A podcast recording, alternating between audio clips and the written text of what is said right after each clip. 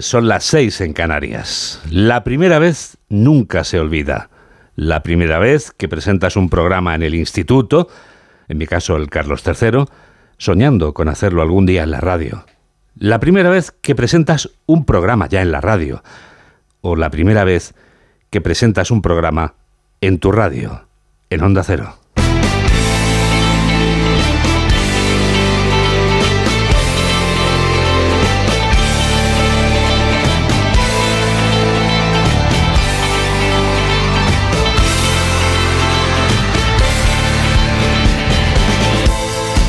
Hoy es el primer programa de noticias del fin de semana de esta temporada. Y aunque no lo creas, quienes aman la radio sienten los nervios del estreno, el miedo escénico a olvidar el papel, la responsabilidad ante el público. Ante ti, honorable oyente, ante usted, ilustre oyente, llega la hora de salir a escena, de ir dando a conocer las novedades en las palabras, música y emociones que ya están preparadas. Hoy parece el primer día, pero es que no solo lo parece, porque es el primer día del resto de la radio, porque tenemos toda la radio por delante y porque esto es lo que está pasando ahí fuera. Onda Cero. Noticias fin de semana. Juan Diego Guerrero. Buenos días a todo el mundo. Este primer día de nuestra nueva temporada voy a tener que echar mano del paraguas o voy a poder seguir amortizando esas gafas de sol negras con lentes en color negro degradado de las que no me separo. Mamen Rodríguez Astre. Pues más o menos, Juan Diego, tan degradado como los grises que veremos hoy en el cielo. Segundo fin de semana de septiembre de calor y de lluvia. Regresan las precipitaciones chubascos, en algunos casos fuertes en el norte y en el centro de la península. Es posible que hoy llueva en el oeste, en el centro y que las tormentas descarguen localmente fuertes en Galicia, Asturias y en zonas próximas a Castilla y León. El sol lo verán en el este y en Baleares. Y te hablaba de paraguas y de manga corta. 30 grados tendrán en San Sebastián, Oviedo o Santander y 35 en Bilbao. Actualizamos las noticias en los titulares de apertura con Carlos León. Al menos 296 muertos en el terremoto de esta madrugada en Marruecos. Además, hay 153 personas heridas por un seísmo de magnitud 6,9 que se ha sentido desde Marrakech hasta Rabat y que se ha notado en cuatro provincias andaluzas.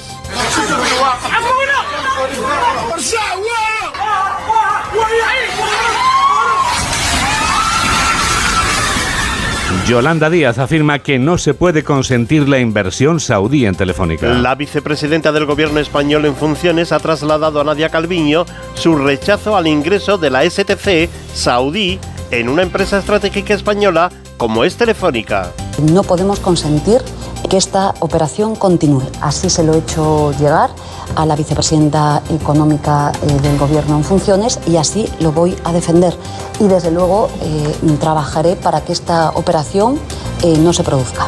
Históricos del PSOE se muestran contrarios a una ley de amnistía. Responden de esta forma a la ley que ha pedido Puigdemont para apoyar la investidura de Pedro Sánchez. Nicolás Redondo Terreros lo ha dejado claro. Ya con la amnistía, el golpe al sistema del 78 es muy contundente y el golpe al Partido Socialista Obrero Español de Suresnes, de Felipe, de Alfonso, de mi padre, de la Borbolla, ese pues está muerto.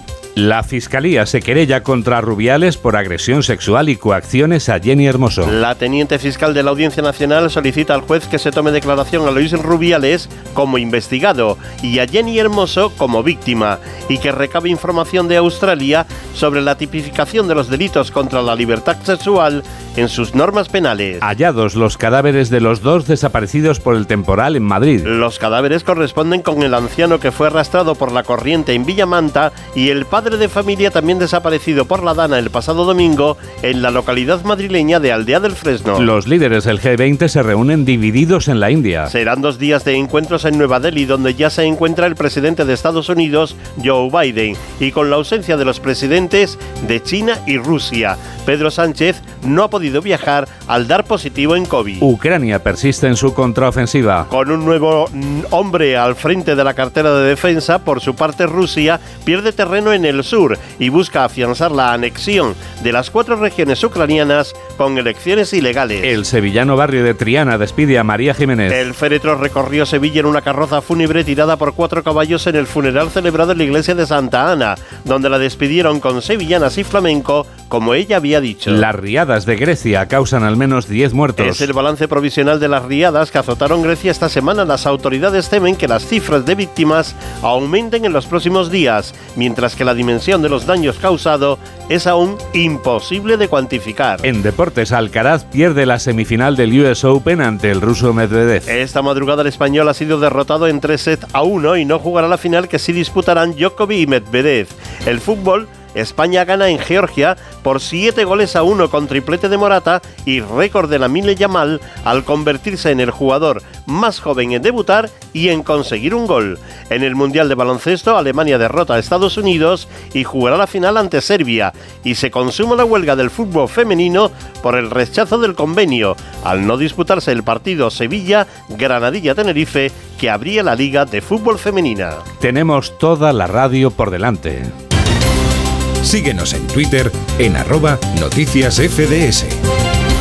7 y 6, 6 y 6 en Canarias. Vía de agua a bordo del gobierno. Yolanda Díaz lanza desde Italia un torpedo que ha detonado en la línea de flotación del Ejecutivo de Pedro Sánchez.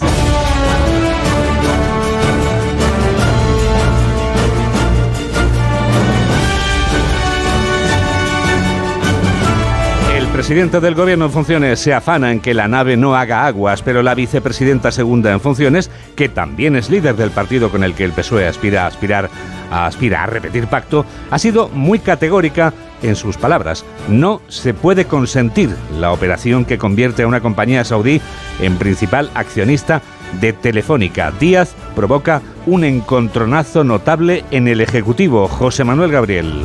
Duro encontronazo entre los socios del Ejecutivo en funciones a cuenta de la entrada de capital saudí en Telefónica. La parte socialista del gobierno bendice la operación. El ministro Escribá se ha felicitado porque existan inversores tan importantes, mientras que la vicepresidenta primera, Nadia Calviño, no ve objeciones más allá del respeto a los intereses de España. Pero Yolanda Díaz ha enfriado estas posiciones complacientes, anunciando desde Italia que combatirá la operación y tratará de frenarla. No podemos consentir eh, que esta operación continúe. Así se lo he hecho llegar a la vicepresidenta económica eh, del Gobierno en funciones y así lo voy a defender.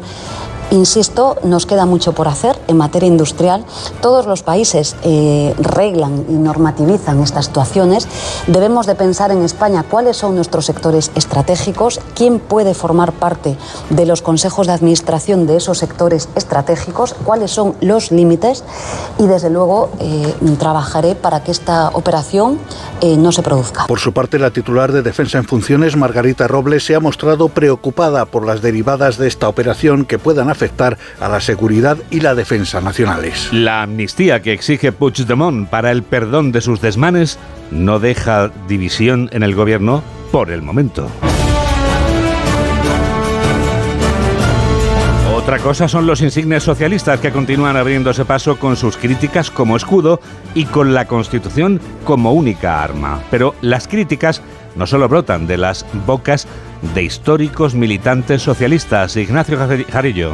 La ley de amnistía provoca en el seno del PSOE una división que no solo responde a los llamados socialistas históricos. Ayer dos varones del partido, el asturiano Adrián Barbón y el aragonés Javier Rambán, mantenían posturas diferentes. Uno, la más pragmática, el lograr que Puigdemont diga que sí a cambio de la aritmética parlamentaria y conseguir el gobierno de Sánchez. El otro advertía de los riesgos que supone la amnistía. Claro, es que los acuerdos siempre va a haber que pagar un precio en todo tipo de acuerdos. Una posible ley de amnistía eh, lo que haría sería abrir una vía de, de, agua en la nave constitucional. Luego están las voces históricas, ya decimos, de los que dicen que no todo vale a cambio de gobernar. Así el ex número uno del PSOE, Joaquín Almunia, o el socialista Redondo Terreros rechazaban la amnistía del proceso. Si se tomasen decisiones, que no creo que van en contra de la opinión de la mayoría del PSOE, pues entonces claro que había tensiones. Yo quiero mucho al Partido Socialista, pero yo me veo en la obligación de decir, yo no estoy de acuerdo.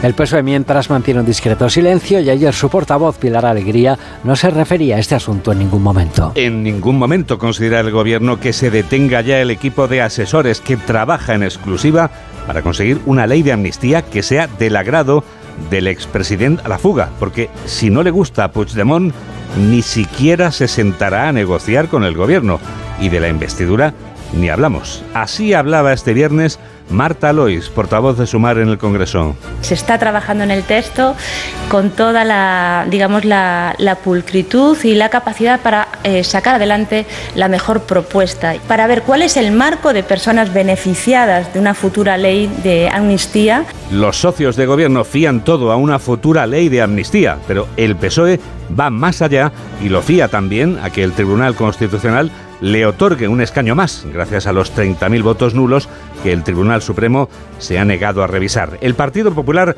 ha pedido al Constitucional que aparte a la magistrada Laura Díez porque considera que no es imparcial, José Ramón Arias. La magistrada recusada estuvo trabajando en el Palacio de la Moncloa entre los años 2020 y 2022 bajo las órdenes del ministro de la Presidencia, Félix Bolaños, que es quien más ha implicado política y jurídicamente en las reiteradas y fallidas hasta el momento solicitudes de recuento del voto nulo en Madrid.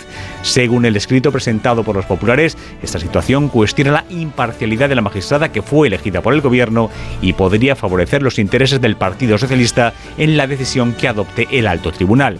En el otro capítulo de escritos de protesta, los populares también han presentado otro en la mesa del Congreso para que se rechace la constitución de los grupos parlamentarios de Junts y Esquerra Republicana. Entienden que hay un evidente fraude de ley, puesto que los diputados que prestaron peso y sumar a estos grupos para constituirse ya han pedido volver a sus partidos de origen. El origen de la querella de la que ahora hablamos es el beso que ensombreció la gesta del Campeonato Mundial de Fútbol Femenino conquistado este verano por la selección española. Agresión sexual y coacciones son los delitos de los que la Fiscalía responsabiliza a Luis Rubiales y por los que ha presentado una querella en la Audiencia Nacional. Llega al juzgado el caso del beso. Eva Llamazares. El caso del beso se judicializa. Significa que desde que se admita a trámite la querella de la Fiscalía, cualquier investigación al respecto debe dirigirla el juez. En este caso, el juez de instrucción 1 de la Audiencia Nacional, Francisco de Jorge, en quien ha recaído el asunto. Después de la admisión, el primer paso es citar a declarar como imputado a Luis Rubiales. El presidente de la Federación, hoy suspendido, no podrá evitar el paseillo con abogado en la Audiencia Nacional para declarar como investigado no solo por un delito de agresión sexual de uno a cuatro años de cárcel, sino también por otro de coacciones de seis meses a tres años. Cuando el castigo se queda en la banda baja, se suele sustituir por una multa. La fiscal Marta Durantez ha ido a por todas y ha introducido también este delito de coacciones por el hostigamiento, dice, de Rubiales y su entorno profesional hacia Jennifer Hermoso, su familia y sus amigos, con una presión constante y reiterada para que justificara y aprobara en público el acto cometido contra su voluntad. 7 y 13, 6 y 13 en Canarias. Noticias fin de semana. Juan Diego Guerrero.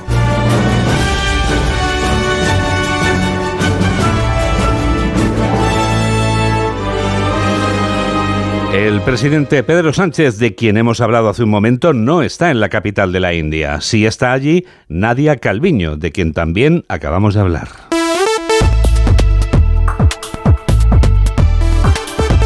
Nueva Delhi se reúnen desde este mismo momento ya mismo los integrantes del G20, ese grupo que aglutina a las naciones que representan el 90% de la riqueza mundial.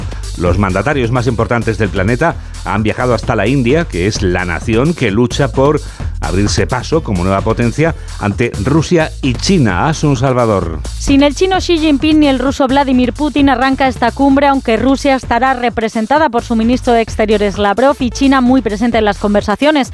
El presidente de Estados Unidos, Joe Biden, va a pedir a los líderes mundiales 200.000 millones para refinanciar el Fondo Monetario Internacional y el Banco Mundial durante la próxima década. El objetivo es contrarrestar con ello la influencia china en los países del sur, donde el régimen comunista más capitalista del mundo se ha convertido en el gran prestamista. India, el anfitrión, ha tratado en las reuniones ministeriales previas de acercar posturas sobre la reestructuración de la deuda y sobre los dos grandes asuntos de la cita que son el clima y la guerra de Ucrania. Y en las horas previas también el secretario general de la ONU ha pedido unidad para afrontar los desafíos. Estas divisiones serían profundamente preocupantes en el mejor de los casos, pero en nuestros tiempos significan una catástrofe, ha advertido Guterres y ha añadido que la crisis climática se está saliendo de control y que las medidas a medias no servirán. Ha recordado que los países del G20 son responsables del 80% de las emisiones globales. Siete y cuarto, seis y cuarto en Canarias. Onda Cero. Noticias fin de semana.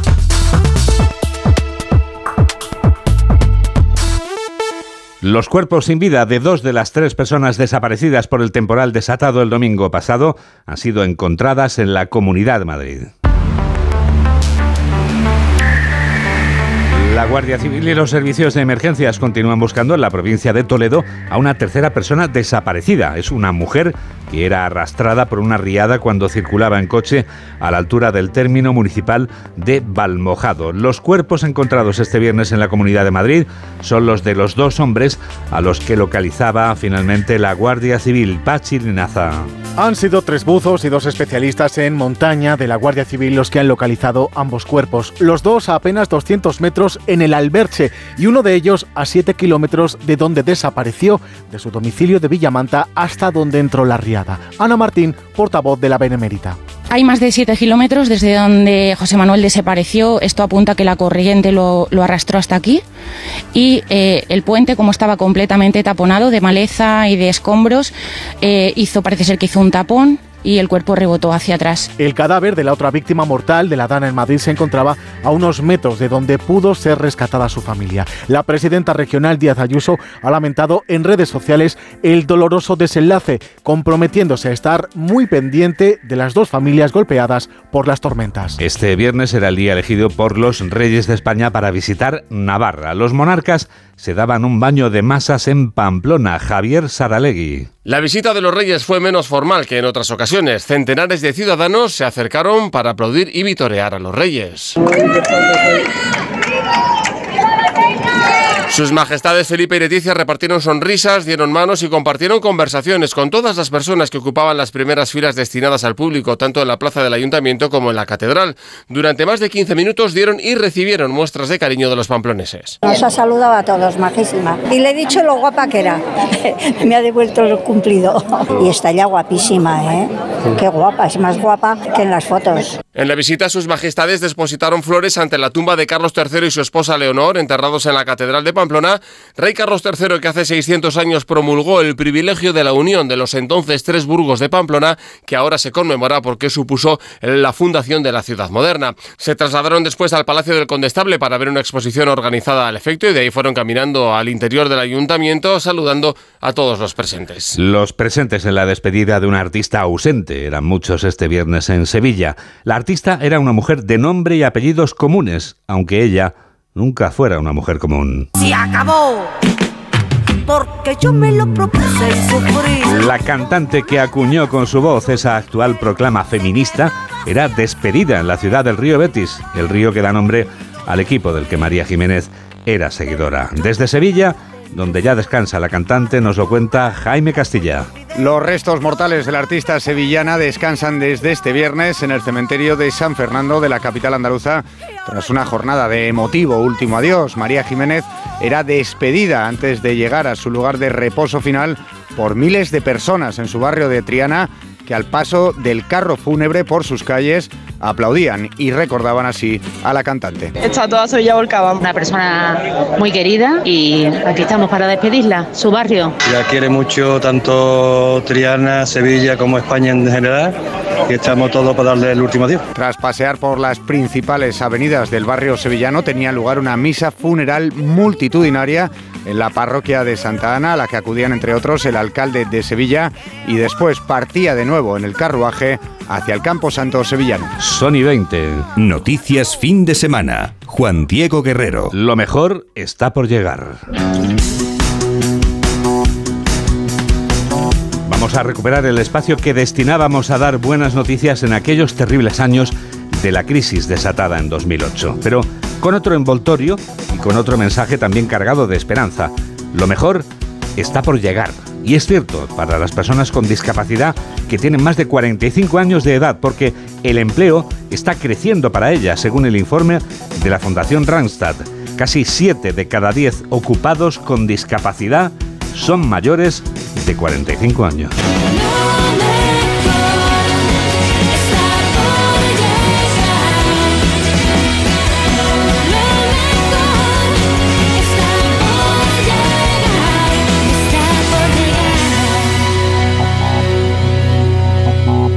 ...7 y 21, 6 y 21 en Canarias.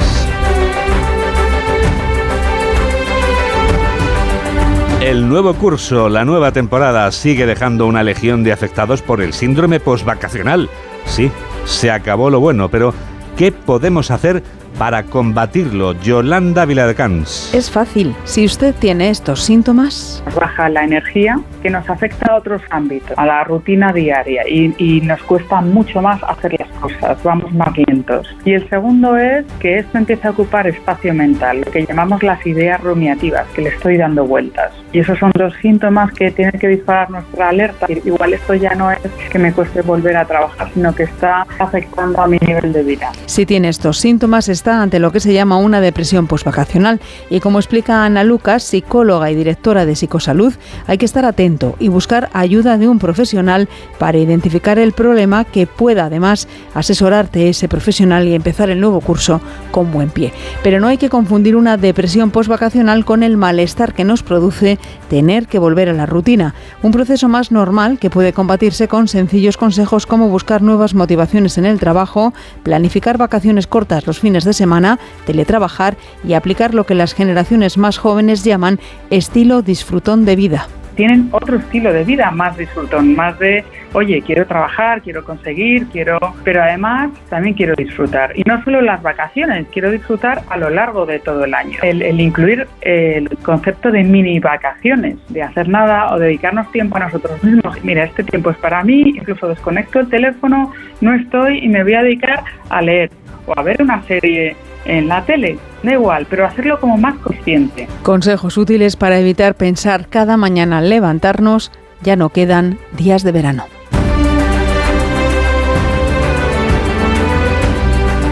Pero también hay una legión de afectados por la incertidumbre política. Sí, sí. Y los especialistas aconsejan cómo evitar que nos afecte. Laura Gil. Los psicólogos advierten son malos tiempos para quienes somaticen las situaciones negativas a su alrededor. Los momentos de crisis o incertidumbre política como la actual echan más leña al fuego y a muchos les quitan el sueño y la tranquilidad, mientras que a otros no les afecta. Ángel Luis Guillén es psicólogo y director de Psicopartner. Hay personas que, que tenemos una, que tienen una mayor tolerancia quizás a esa inestabilidad eh, política y hay otras personas que lo viven eh, de una forma bueno, pues que le generan eh, cuadros de verdadero estrés y, y, verdadero angustia y ansiedad. Somos em, seres que estamos todo el rato bueno, pues influidos por lo que está pasando en nuestro contexto y eso nos afecta a nivel psicológico.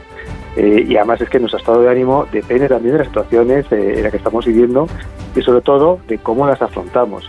La clave para superar la angustia es aparcar la obsesión, aceptar la situación y tratar de adaptarse. El ser humano lo que necesitamos es eh, tener siempre esa, esa, mínima estabilidad, ¿no? el percibir eh, un futuro, tener esperanza. Justamente todo esto lo que nos está llevando cuando tú ves que hay una inflación de precios, que están subiendo de forma desbocada, que hay eh, pues dificultades para tener para llegar al final de mes, que no sabes lo que va a pasar mañana, no es tanto el eh, intentar cambiar muchas veces la situación, sino pasar a un proceso de aceptación de lo que está pasando y adaptarnos a estas nuevas circunstancias. Lo que equivale, dice el experto, a no dejarse vencer por el estrés malo, sino usarlo para transformarlo en estrés bueno. El estrés bueno lo que hace es que nos activamos para buscar soluciones, para avanzar, es esa fuerza que todos necesitamos para empezar a cambiar cosas y aceptar lo que está pasando. Sin embargo, tenemos esa otra parte que es el estrés malo, el distrés, que es cuando eh, empezamos a meternos ya en esa sensación de descontrol, de que da igual haga lo que haga, de que incluso me estoy matando, hago un esfuerzo terrible para evitar estos cambios pero no consigo nada.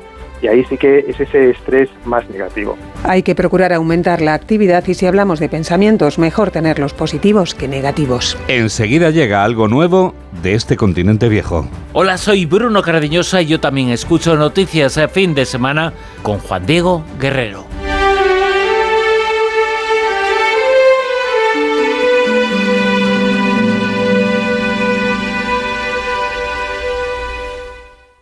Una aventura inolvidable. He sido minero por un día a 200 metros de profundidad. Museo Minero de Escucha en la provincia de Teruel. Una experiencia única en España y abierto todo el año. Infórmate en museomineroescucha.es. Entonces con el móvil puedo ver si mis hijos han llegado a casa o si han puesto la alarma al irse. Claro, puedes verlo todo cuando quieras. Con la app ves si está conectada la alarma y con las cámaras puedes ver si están ellos o no. ¿Mm? Además, con los sensores de puertas y ventanas sabes si está toda la casa cerrada. Es así de fácil. Y para cualquier otra cosa puedes avisarnos que nosotros siempre estamos al otro lado. Protege tu hogar frente a robos y ocupaciones con la alarma de Securitas Direct. Llama ahora al 900-272-272. Síguenos en Facebook en Noticias Fin de Semana Onda Cero. 7 y 26, 6 y 26 en Canarias, el preciso instante del minuto europeo.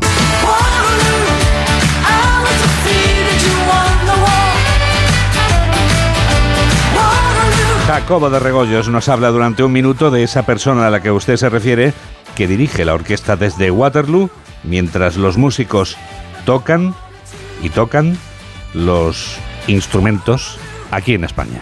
Ha sido la semana de Puigdemont recibiendo el lunes a Yolanda Díaz y el martes dando una rueda de prensa multitudinaria. El expresidente catalán debió sentir que todo había merecido la pena, huir en un maletero en el coche al poco del 1 de octubre. Las noches pocas, por cierto, pasadas en prisión, en Bélgica al principio y luego en Alemania. El dineral que está gastando, no se sabe quién se lo está gastando en realidad, en su defensa. El laberinto judicial en el que sigue inmerso y en el que hasta su abogado Boyer debe perderse algunas veces. Momentos de triunfo que con contrastan con aquellos mensajes, se acuerdan del móvil que envió a Tony Comín en el 2018 donde decía, todo ha terminado, los nuestros nos han sacrificado.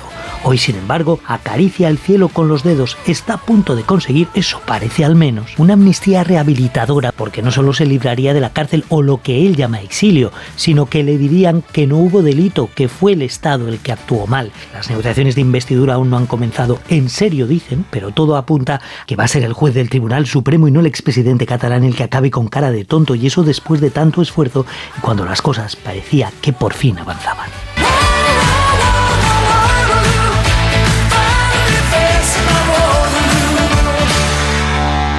Lo que no deja de avanzar es Tecnoticias fin de semana. Por ejemplo, no deja de avanzar nuestra comunicación a través de la red social llamada Twitter. ¿Cómo es Twitter? Que es por la que te pregunto hoy en primer lugar, Mamen. Pues arroba noticias FDS. Why reason? Porque seguimos siendo, Juan Diego, los de noticias. ¿Se te había olvidado? ¿De? Fin de semana. Hay otra red social más que es también interesante. Facebook. ¿Cómo se llama? ¿Cómo entramos en ella? www.facebook.com Ahí en el buscador pones noticias fin de semana Onda Cero. Es así de sencilla. Le tenemos mucho cariño. ¿Por qué? Porque fue la primera que abrimos. También tenemos cariño a la tercera que abrimos, que es la de las fotos. Instagram. Guerrero-Juan Di. Y también le tenemos muchísimo cariño Mamen, por supuesto, a nuestra lista de reproducción de la música que suena aquí en este programa de noticias. Tenemos ya la que estrenamos hoy, la de esta temporada. ¿Cómo se llama? Noticias FDS Canciones 23-24. Y ahora son soles.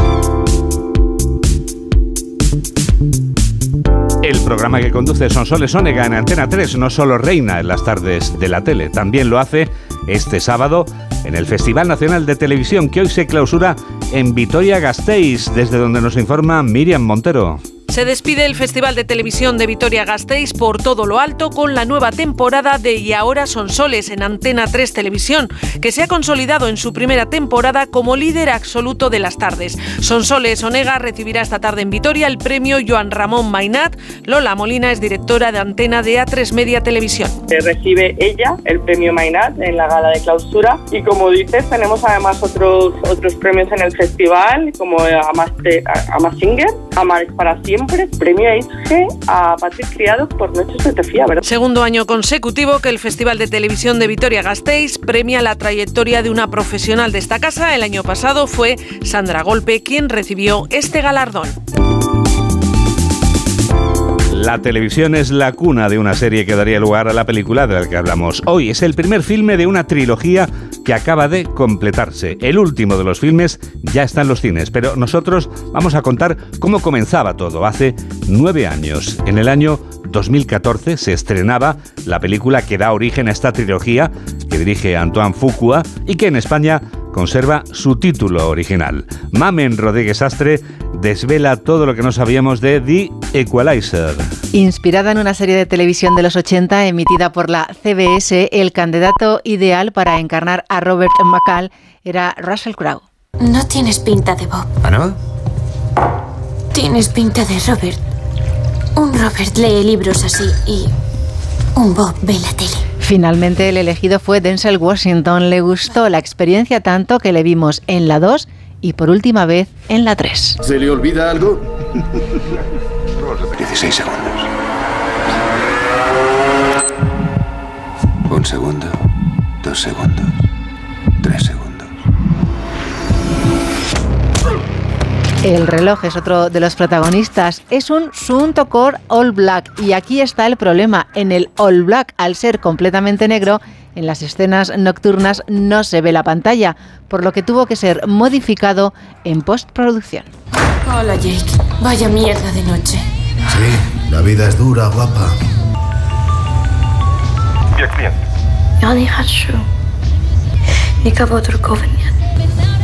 ¿Cuánto es, Jake? No te preocupes, ve a ganarte la vida. Gracias, Jake. Para el papel de Terry se buscaba a una mujer más adulta. Moretz gustó nada más aparecer en la audición. ¿Cuántos años tienes? ¿Y tú? Eso no importa. Tenía 17 años, aprendió ruso, subió de peso y se entrevistó con prostitutas. Un final feliz. No exactamente. El viejo ata el pez al lateral del barco y rema hasta la orilla. El pez sangra en el agua. Vienen los tiburones y se comen todo el pez hasta que no queda nada. ¿Y por qué no suelta el pez y ya? Ah, el viejo tiene que ser el viejo y el pez el pez. Tienes que ser lo que eres en este mundo, ¿no? Sea lo que sea. ¿Te has preguntado qué libros lee Robert? El viejo y el mar, El Quijote y El hombre invisible. ¿Se ha perdido de Duska? Creo que se equivoca de dirección, Dedushka. Por cierto que Dedushka es anciano en ruso y la canción con la que distrae a los rehenes de la tienda.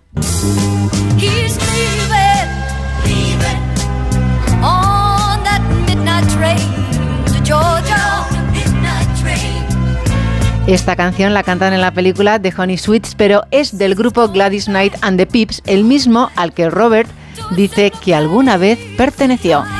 ¿Qué dices, tío? Estamos apostando a ver qué hacías antes de venir aquí. ¿Para ganarte la vida? Yo digo que seguros, indemnizaciones y eso. No, trabajaba en bolsa, tío, en Wall Street. Era un pip. ¿Que tú eras un VIP? No, un VIP no, un pip, P-I-P, pip. ¿Y qué coño es un VIP? ¿Por qué dices tantos tacos? Ya sabes, Gladys Knight y los pips. Así.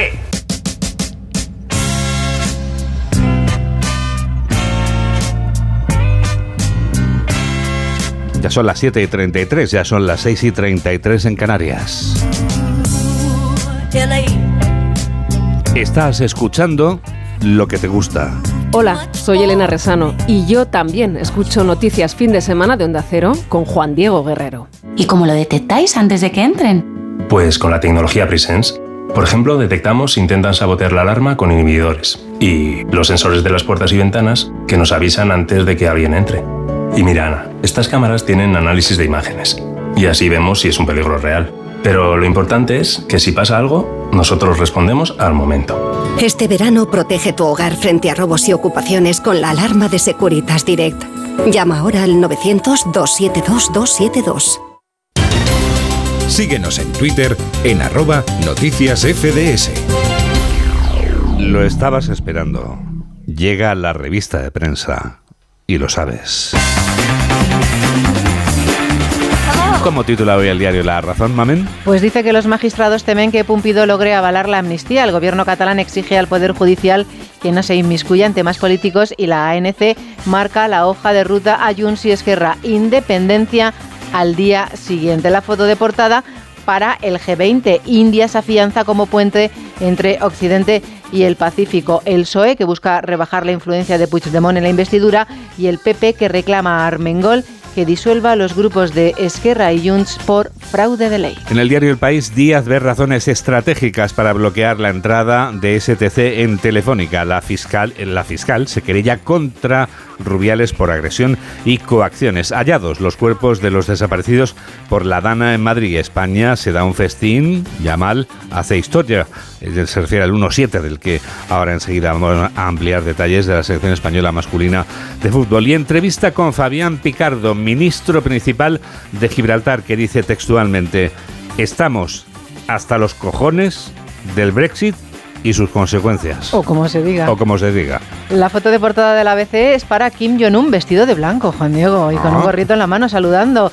Amenaza con ofrecer su arsenal militar a Putin. Estados Unidos advierte de que pagará un precio. El líder norcoreano exhibe su poder nuclear y el Kremlin no descarta, no descarta perdón, reunirse con él este fin de semana. Casi la mitad de los empleos que se destruyen son fijos, también en la portada hoy de ABC, y el PSOE que apoya que España rinda cuentas por Pegasus a un guiño al soberanismo. No se olvidan del rey. Los reyes celebran en Pamplona los 60 años de su fundación. Son menos 23.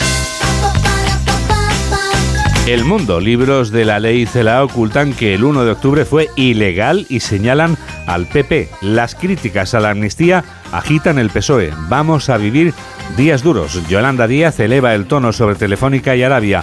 No se puede consentir. Las bajas laborales se disparan un 12,5%, es su mayor subida histórica y los reyes triunfan en Pamplona. En el periódico de Cataluña, Lamin Yamal hace historia, viaje a los orígenes del jugador más joven en jugar y marcar con España. El Consejo de Europa que insta a investigar el uso de Pegasus, el gobierno que ha autorizado 123 operaciones como la de Telefónica y Hermoso que acusa a Rubiales de hostigar tras el beso. En la foto de portada es para Barcelona, que dice que tala medio millar de palmeras. Y en la vanguardia, varapalo de la ONU por la inacción ante la crisis climática. Biden domina el G20 a falta de Putin. Y sí, Díaz pide a Calviño que detenga la entrada de Arabia Saudí en Telefónica. Y también destaca a, Yamin, a Yamal. Yamal debuta a sus 16 años con récord de precocidad y marca un gol para España. Pero sin duda hay más cosas que has encontrado tú en los suplementos y periódicos de este sábado, en esta primera revista de la temporada, que vas a empezar con... Con alegría, Juan Diego, arriba. Siempre, Sí. fuera los cenizos. Sí, fuera, alegría, fuera. sentido del humor, energía positiva, siempre. Pero no es que lo hagamos ahora, no. Es la decimonovena temporada consecutiva que lo hacemos. ¿Cómo te sientes? Pues fenomenal, mira qué titular, Juan Diego. La mayoría afronta con pesimismo la vuelta tras las vacaciones de verano. Empecemos con buenas noticias. ¿Qué te parece? Solo el 9,4% fi- afirma que bajarán los precios cuando el 52,9% asegura que todo lo contrario. Dice, ¿cree que la situación política es buena? Mayoritariamente no. ¿Le parece bien que la formación del gobierno dependa de Puigdemont? El 90,8% no. ¿Cuánto diría usted que recibe de las administraciones públicas en relación a lo que paga en impuestos y cotizaciones? Menos de lo que pago. hemos hecho bien Sí, en... hoy la razón a tope. ¿eh? Hemos hecho bien en nuestra en crear nuestra sección de la buena noticia del día, Sí, sí, porque falta nos va a hacer, ¿eh? Qué bárbaro. Sí. Todo es muerte y destrucción. Sí, sí, es que hasta los pijos sufren, Juan Diego. Como decía siempre Ángel Gonzalo, esto es el mensajero del miedo que ha venido a, vernos. He ocupado el lugar de Iñaquito. El lugar de Iñaquito, en un momento. Exactamente. Pues atención que te decía que hasta los pijos sufren. Burning Man, drama de ricos hippies en el Festival de los Cuernos a Tamara. ¿Te Venga, acuerdas? sí, hombre, por favor, ¿cómo voy a olvidarlo? Unos cuernos nunca se olvidan. ¿no? Una tormenta de 10 horas convirtió el Festival de Drogas y Música en un caos del que no se libraron los pijos habituales. Algunas actitudes, dicen, fueron lamentables. ¿Sabes cuánto pagaron por ir al festival? No, y eh, luego soportar vein- 10 horas de tormenta. 20 dólares, 15. 750 dólares Toma por ya. una entrada a un festival sin plan de evacuación. Madre mía de mi vida. Pues menos mal que pagaron 700 pavos y no había plan. Si llegaba el plan les hubieran cobrado 7000. Qué bárbaro. No sé. A lo mejor estaban por allí los hijos de Alfayet, Juan Diego. Bueno, nunca se sabe, claro. Nunca se sabe. Lo mismo no, ¿eh? Lo mismo. Andan a otras cosas. Alfayet, ¿Ah, sí? sus ver. Se pelean a cara de perro por su herencia. La expresión a cara de perro es siempre muy, muy gráfica, ¿verdad? Sí, sí, sí. sí, Los cuatro hijos que han sobrevivido al dueño de Harrod se llevan mal desde hace años Por no decir desde el primer día, vamos. y ahora se disputan una fortuna. Uno ya pegó, ya se pegó con su cuñado por las provocaciones de su hermana. Las, pe- las peleas con los cuñados por el dinero de las herencias es una cosa terrorífica, de verdad. Es que los cuñados no deberían existir. Los cuñados no deberían existir. Declaraciones valientes de Mamen Rodríguez Astre. Oye, mira, Miguel Jurado, ¿te das cuenta cómo ha empezado el primer día elevando el listón? eh? La frase textual, los cuñados no deberían existir. Te voy a decir una frase que siempre eh, emplea Josemi refiriéndose a los cuñados. Seguro que nos está escuchando y él siempre me lo dice. Me dice, mira, los cuñados están en un pasar. Totalmente con él. Eh, es que, bueno, a muerte con Josemi. Always. Bueno, pues Juan Diego, tú fíjate, los herederos de Mohamed Al-Fayed arrancaron tres años antes de su muerte, de la guerra que hay entre ellos, cuando el hijo pequeño, que tiene 35 años, estaba entrenando en el gimnasio de su lujosa mansión en Surrey y se enzarzó en una pelea con el marido de su hermana Camila. Sí. Este le llevó o a los sea, el cuñado, tribunales. el cuñado, Sí. sí. Este le llevó a los tribunales y el empresario le demandó por nada menos que 115.000 euros por daños y perjuicios durante el altercado. ¿Pero qué le hizo? Madre, mía. Debió dejarlo destrozadito. No sé, bueno. El caso es que Camila replicó Sí.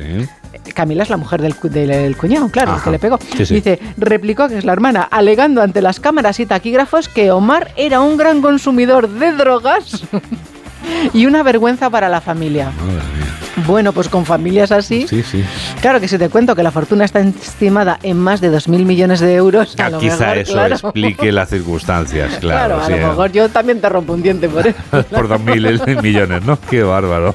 Estaré preparado. También te adelanto una cosa. No va a haber que disputar ninguna herencia similar en nuestro caso, o sea que tranquila. A ver, ¿qué ¿Cómo más te ha ido el verano, Juan Diego?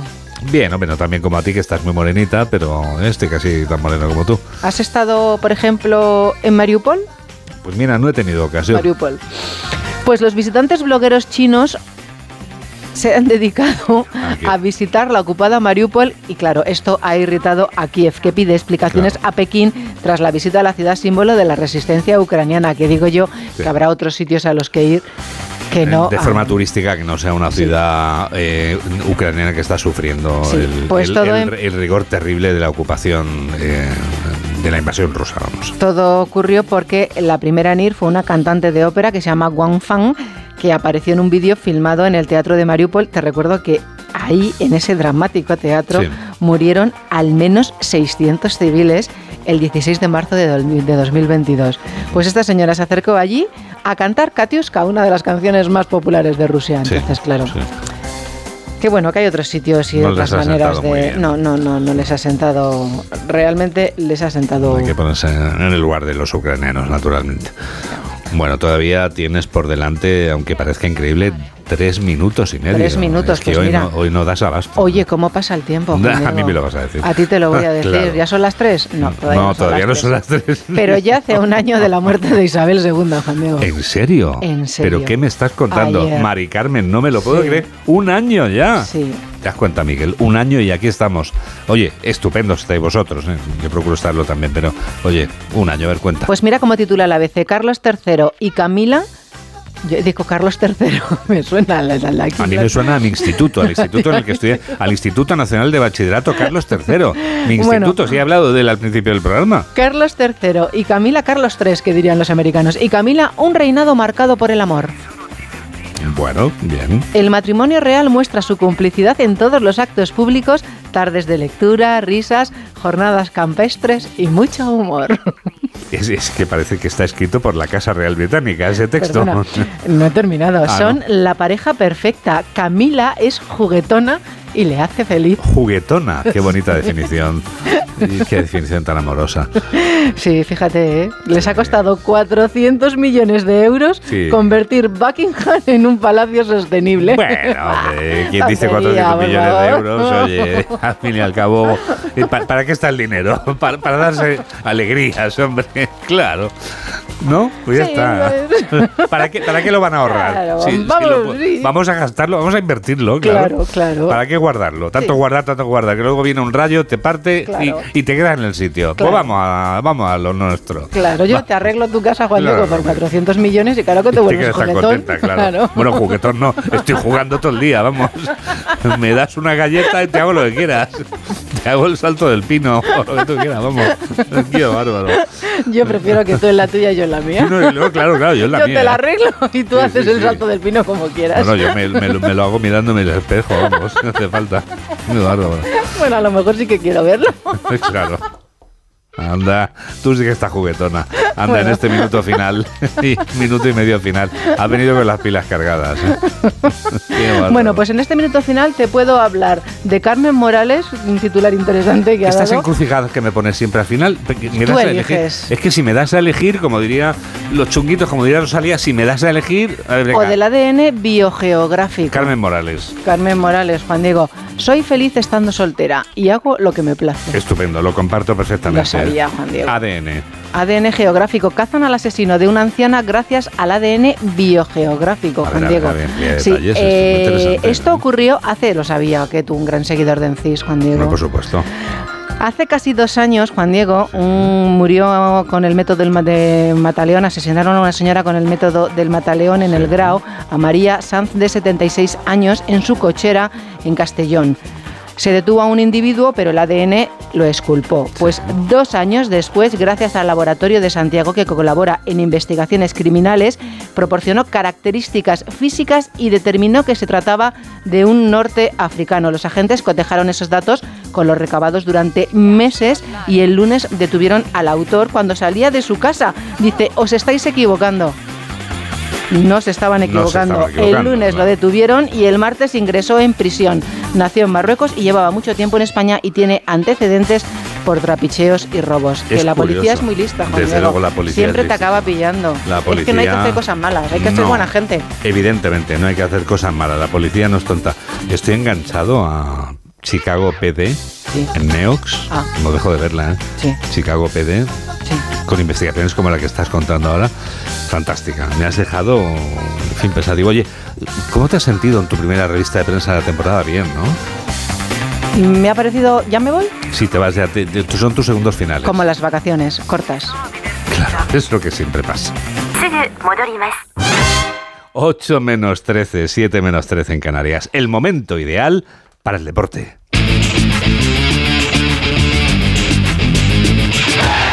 Carlos Alcaraz, número uno del mundo, ha caído esta madrugada ante el ruso Dani Medvedev en el US Open de tenis, como ya les venimos contando desde hace horas durante toda esta madrugada. Pero hay más noticias del deporte con Alberto Fernández. ¿Qué tal? Muy buenos días, Juan Diego. La selección española venció anoche a Georgia en Tiflis por un gol a 7 con una gran actuación del combinado nacional en el partido clasificatorio para la próxima Eurocopa. Con hat-trick de Álvaro Morata, que se convierte en el quinto jugador en la historia de España en anotar más de 30 goles con la selección absoluta. Bueno, cuando la verdad que cuando llegué aquí a la selección por primera vez veía las fotos de, todos ellos y, para mí es un orgullo pues estar ahí con nombres como Hierro, Morientes, Sergio Ramos y ya cerca de, otros grandísimos jugadores que han, que han hecho historia en el fútbol español. Al final, obviamente que me hace mucha ilusión, pero, pero prefiero ganar una Eurocopa o un Mundial y, que metan los goles otros. Al final yo quiero quiero tener fotos en casa con, con- títulos como es la Nation League, que para mí tiene un valor increíble, aunque para mucha gente a lo mejor no, pero, es un, un premio a un recorrido muy largo y de muchos años. Otro gol en propia puerta de los georgianos, otro de Dani Olmo. Y se sumaron a la fiesta Nico Williams y Lamin Yamal, que batió varios récords en la noche de ayer. Se convirtió en el debutante más joven con la absoluta a sus 16 años y 57 días, en el goleador más joven también con la selección nacional absoluta y en el jugador más joven que marca con cualquier selección europea. El protagonista estaba, como no, feliz.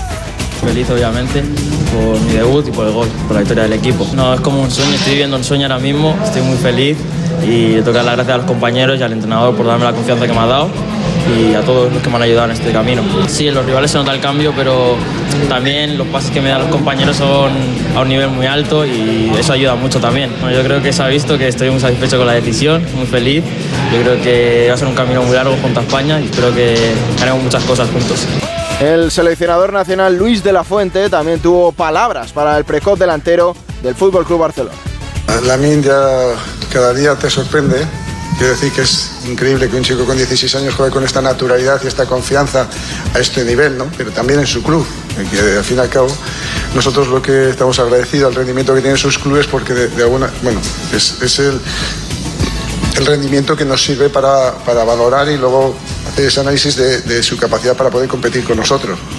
Lo hace extraordinariamente en su club y cuando ha venido aquí él está totalmente ya, bueno, utiliza la palabra integrado y adaptado España se coloca segunda del grupo A con 10 puntos, a 2 de Escocia y con dos partidos menos. El próximo encuentro del combinado de Luis de la Fuente será este próximo martes contra Chipre, ya en suelo español, en la ciudad de Granada. Y la selección española sub-21 arrancó su andadura hacia el europeo de 2025 con un contundente triunfo 0-6 sobre Malta. Destacaron Gabri Veiga con un doblete, Pablo Torre e Ilias Acomac. En el fútbol doméstico ya hay fecha para el partido aplazado entre Atlético de Madrid y Sevilla.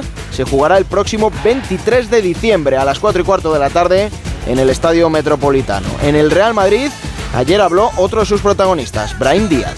Yo siempre estoy preparado, estoy preparado para, ayudar al equipo, para aportar eh, en los minutos que juegue. Entré en un momento del partido muy bueno. Eh, el equipo estaba, estaba muy bien y bueno, yo aporté ahí mi, mi granito y salió todo muy bien. Y el míster pues, pues súper contento, nada, que, que, aproveche cada minuto y que, y que evidentemente pues eh, lo que hay que hacer, o sea, intentar pues revolucionar un poco el partido y así se hizo.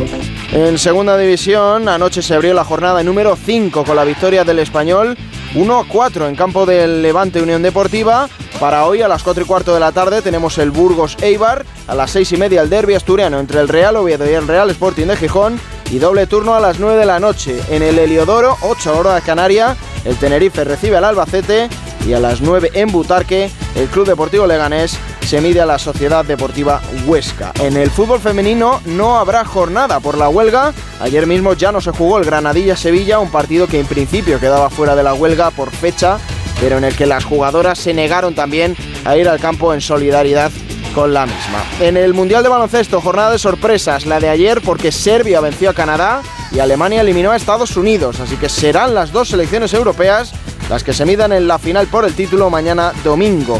Y en ciclismo, exhibición de Jumbo Visma ayer en el final en el Tourmalet, victoria para Jonas Vingegaard con Sepp Kuss y Primo Roglic completando el podio de la clasificación general. Hoy, etapa número 14 de 156 kilómetros con final en Larra Belagua.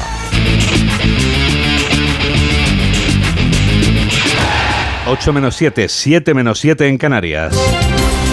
Actualizamos las noticias en los titulares de cierre con Carlos León y Mamen Rodríguez Astre. Marruecos sufre el terremoto más fuerte de su historia. Tuvo lugar a las 11 de la noche y deja 296 fallecidos y 153 heridos por un seísmo de magnitud 6,9 que se ha sentido en todo el país y en cuatro provincias andaluzas. Yolanda Díaz contraria a la inversión saudí en Telefónica. La vicepresidenta del gobierno español en funciones ha trasladado a Nadia Calviño su rechazo al ingreso de la sociedad de telecomunicaciones saudí en una empresa estratégicamente española como es Telefónica y ha añadido que no lo va a conseguir. Crece la presión socialista de los históricos del partido contra la ley de amnistía que pide Puigdemont. Esta ley ha sido rechazada por socialistas históricos como Felipe González, Alfonso Guerra, Ramón Jauregui o Joaquín Almunia, aumentando así la presión sobre el Partido Socialista. La Fiscalía se querella contra Rubiales por agresión sexual y coacciones a Jenny Hermoso. La teniente fiscal de la Audiencia Nacional solicita al juez que tome declaración a Luis Rubiales como investigado y a Jenny Hermoso como víctima y pide que recabe información de Australia sobre la tipificación de los delitos contra la libertad sexual en sus normas penales. Hallados los cadáveres de los dos desaparecidos por el temporal en Madrid. Los cuerpos corresponden con el anciano que fue arrastrado por la corriente en Villamanta y el padre de familia desaparecido por la Dana en la localidad madrileña de Aldea del Fresno. El secretario general de la ONU pide a los líderes del G20 actuar juntos por el bien común. Antonio Guterres ha llegado a Nueva Delhi, donde se celebra la cumbre del G20 con un llamamiento sencillo pero urgente para sus miembros. No podemos seguir así, debemos unirnos en el tema del clima. El sevillano barrio de Triana despide a María Jiménez. El féretro recorrió Sevilla en una carroza fúnebre tirada por cuatro caballos en el funeral celebrado en la iglesia de Santa Ana, donde la despidieron con sevillanas y flamenco, como ella había dicho. Y en deportes, Alcaraz pierde la semifinal del US Open ante el ruso Medvedev. Esta madrugada el español ha sido derrotado por tres sets a uno y no jugará la final. En fútbol, España gana en Georgia por siete goles a uno. Lamin Yamal se convierte en el jugador más joven en debutar y en conseguir un gol con la selección española y se consuma la huelga de fútbol femenino por el rechazo del convenio al no disputarse el partido Sevilla-Granadilla-Tenerife que abría la, la Liga Femenina de Fútbol. Y en el tiempo, una borrasca dejará hoy probables chubascos y tormentas fuertes en Galicia, oeste de Asturias, Alto Ebro y en el norte del sistema ibérico. La borrasca dejará probables chubascos y tormentas en el extremo noroeste, donde serán abundantes y probablemente fuertes localmente, sobre todo en el interior y en zonas de la meseta cantábrica occidental e ibérica norte. Las temperaturas máximas descenderán en el tercio oeste, meseta sur y subirán en el litoral cantábrico oriental. Esto es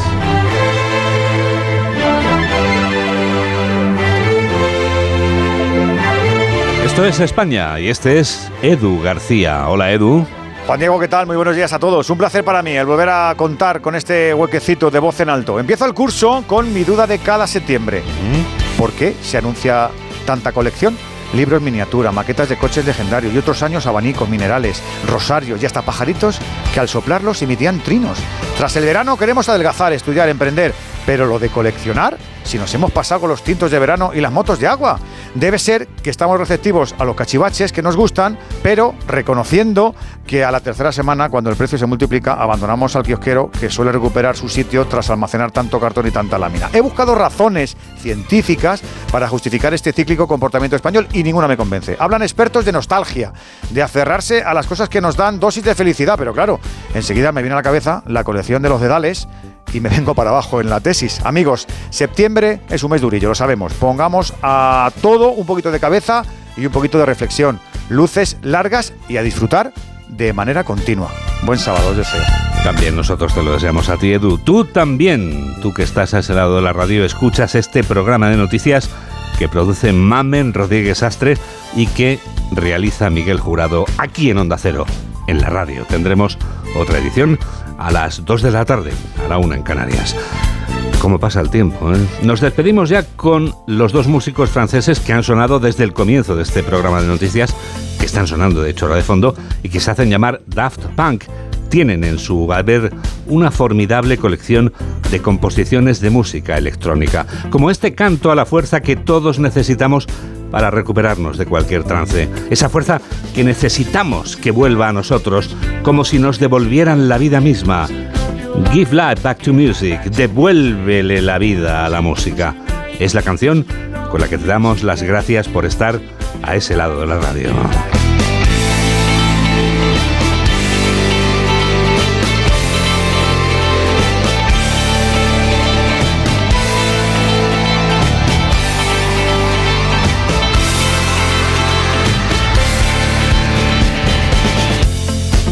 Es la radio en la que enseguida comienza Por fin no es lunes con Jaime Cantizano.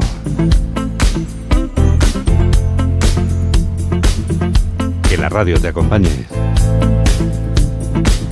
Adiós.